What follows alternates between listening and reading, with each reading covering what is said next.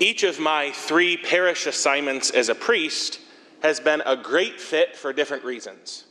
My very first assignment was the same place that I did an internship year as a seminarian.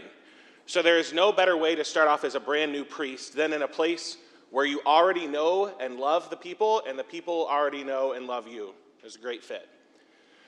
My second parish assignment was in Sandusky, and I've been obsessed all of my life with Cedar Point, and it was an exactly four, four minute and 50 second drive from my rectory to the beginning of the causeway. And I could go over for like lunch and two rides and be back, and no one knew I was gone. Great fit. And then now I'm back in my hometown, Bowling Green, and this too is a great fit because nothing begins before 10 a.m. in this parish. and I'm here for it. I hate mornings. I'll do it if I have to. I have that level of discipline, but I don't quite have the level of discipline where I'm happy about it or where, where I'm good at it. So my first parish assignment, we had confessions on Monday morning at like 6 or 6:30 a.m. I don't even know. You could have confessed genocide, three Hail Marys, have a nice day. I didn't know what was going on. I do it if I have to, but I'm not a morning person. Both of my pastors in those two assignments, though, were morning people. The first guy was a former Navy man, and so he was on a regimented schedule, and he was up before the sun. He was in bed when the sun went down, and everything in its purpose or in its place. My second pastor, or in my second assignment, uh, he had a dog. So whether he wanted to be up or not, he was up at 5 a.m. taking the dog for a walk. But he was kind of a morning person anyway, and he was also just a very happy person. And the only thing worse than a morning person is a happy morning person, if you've met one like that and you're not a morning person like me. So I would stumble out of my room um, exactly 30 minutes before I had to be wherever I had to be for the first thing that day. And he and his dog would be there to greet me. Good morning, how are you? It's good to see you. It's a great day. The hatred at that moment for that man and his little dog, too.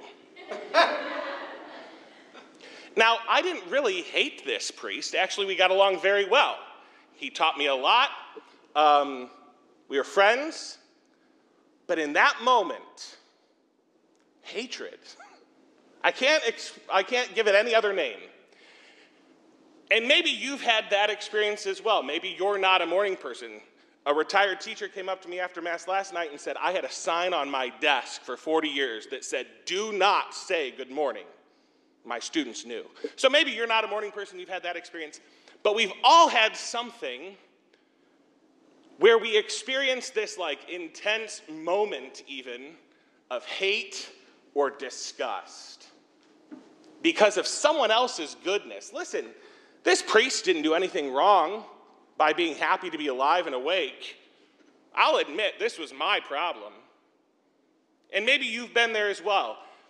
If you are single, and it seems like you've been forever single, then there's nothing that you hate more than someone in a happy relationship.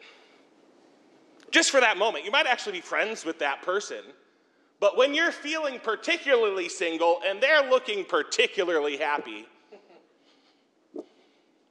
and their little dog, too.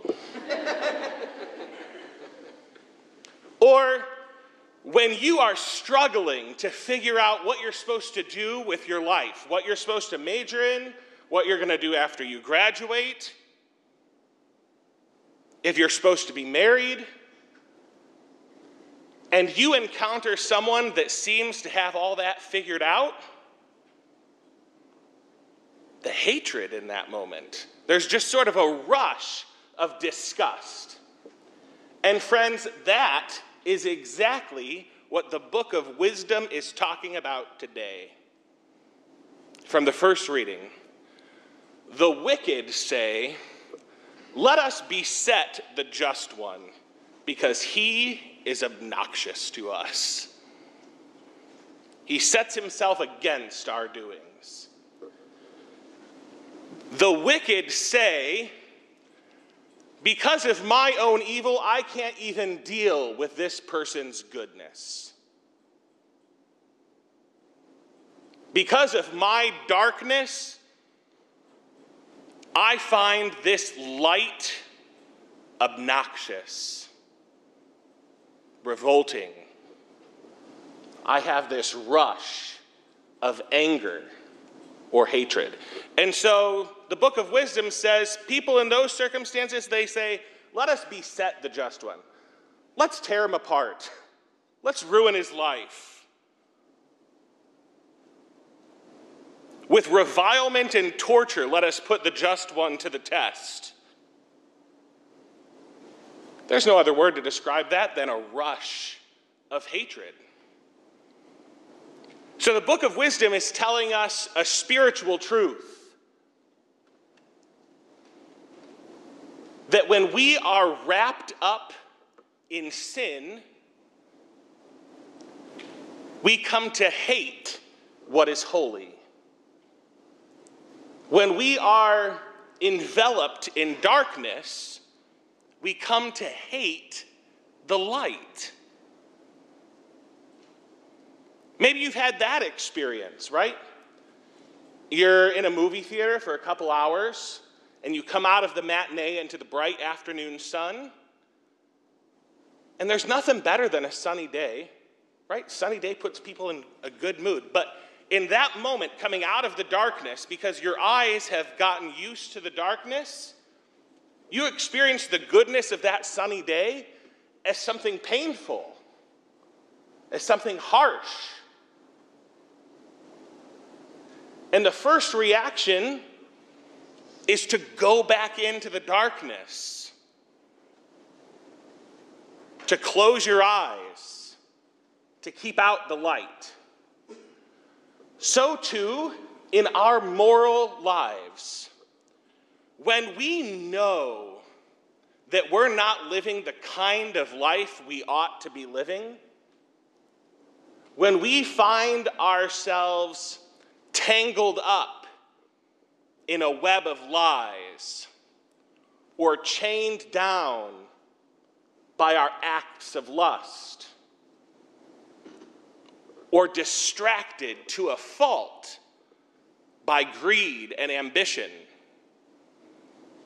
When we know just how much we're lacking kindness, when we ought to be charitable with others, when we're wrapped up in our selfishness with our time, our energy, our attention,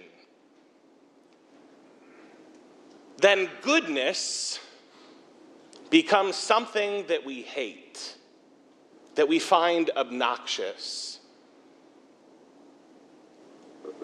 And so, caught up in our web of lies, we can't stand a person who always tells the truth.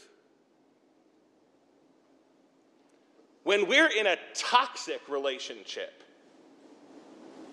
that is leading us bad places, we hate the people who are trying to do it the holy way. We find them annoying. It doesn't even have to be a corresponding sin. When we're wrapped up in any kind of darkness, anything that brings us light, our first reaction is to draw back to go deeper into the darkness, to close our eyes.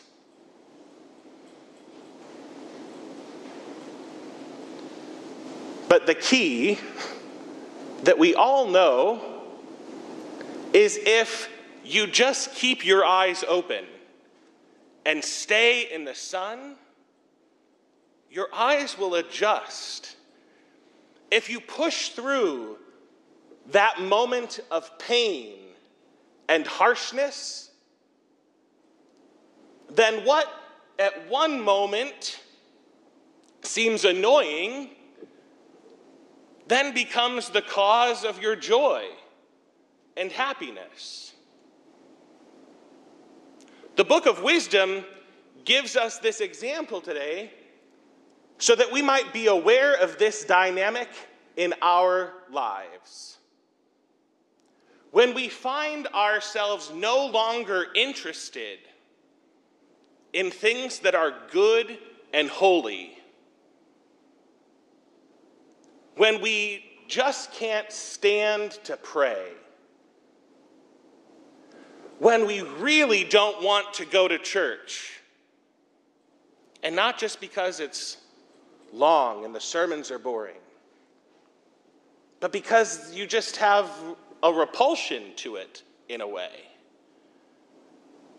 When you no longer find joy and happiness in the kind of things that should give someone joy and happiness?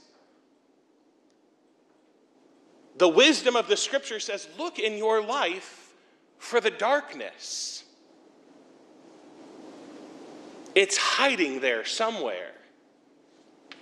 And precisely there is where you need the light of Christ. Exactly where you don't want the light to shine is where you need it the most. And so the scripture offers you encouragement and motivation to push through that moment of resistance, that first reaction of pain or annoyance, and to persevere in drawing close to what is good and true and holy.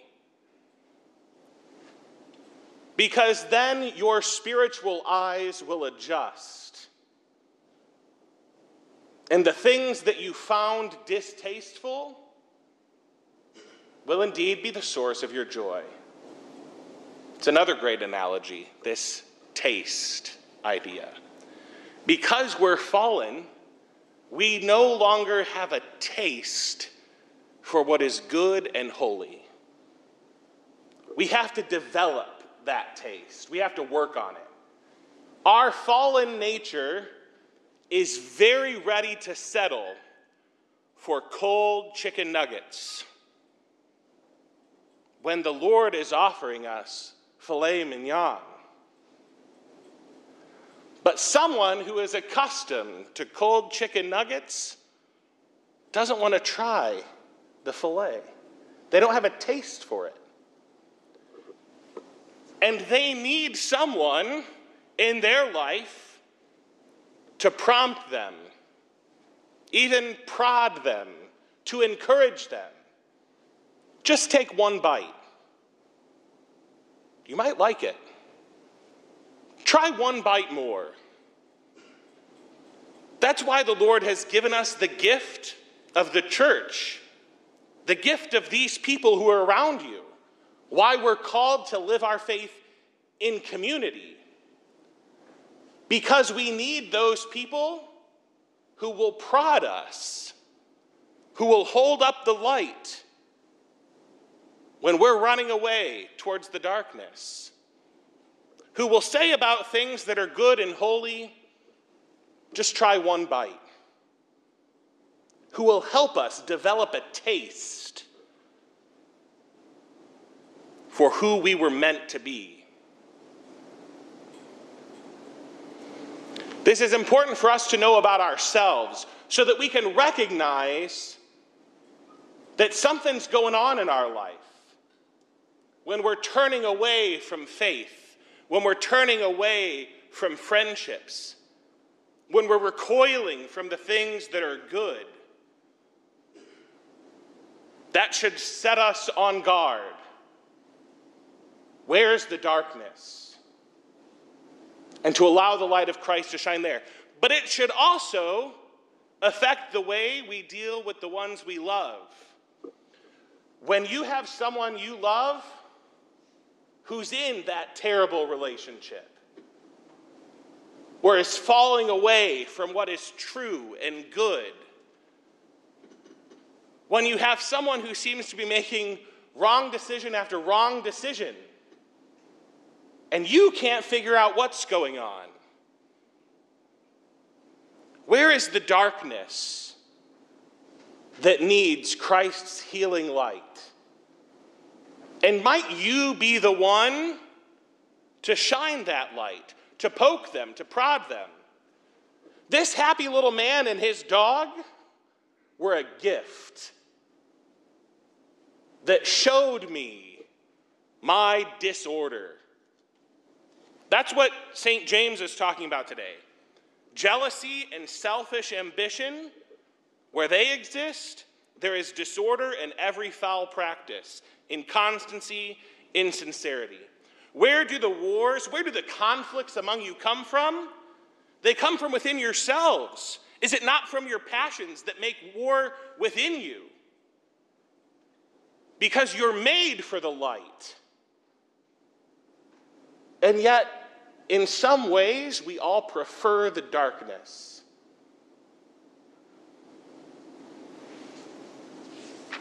The Lord is calling us towards His light.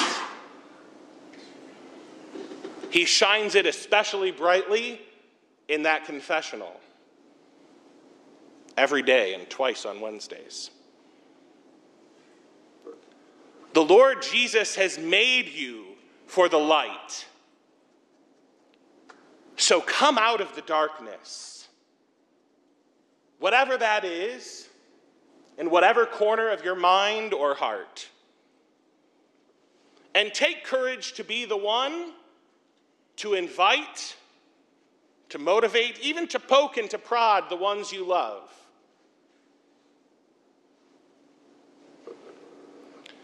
The wicked say, Let us beset the just one, because he is obnoxious to us.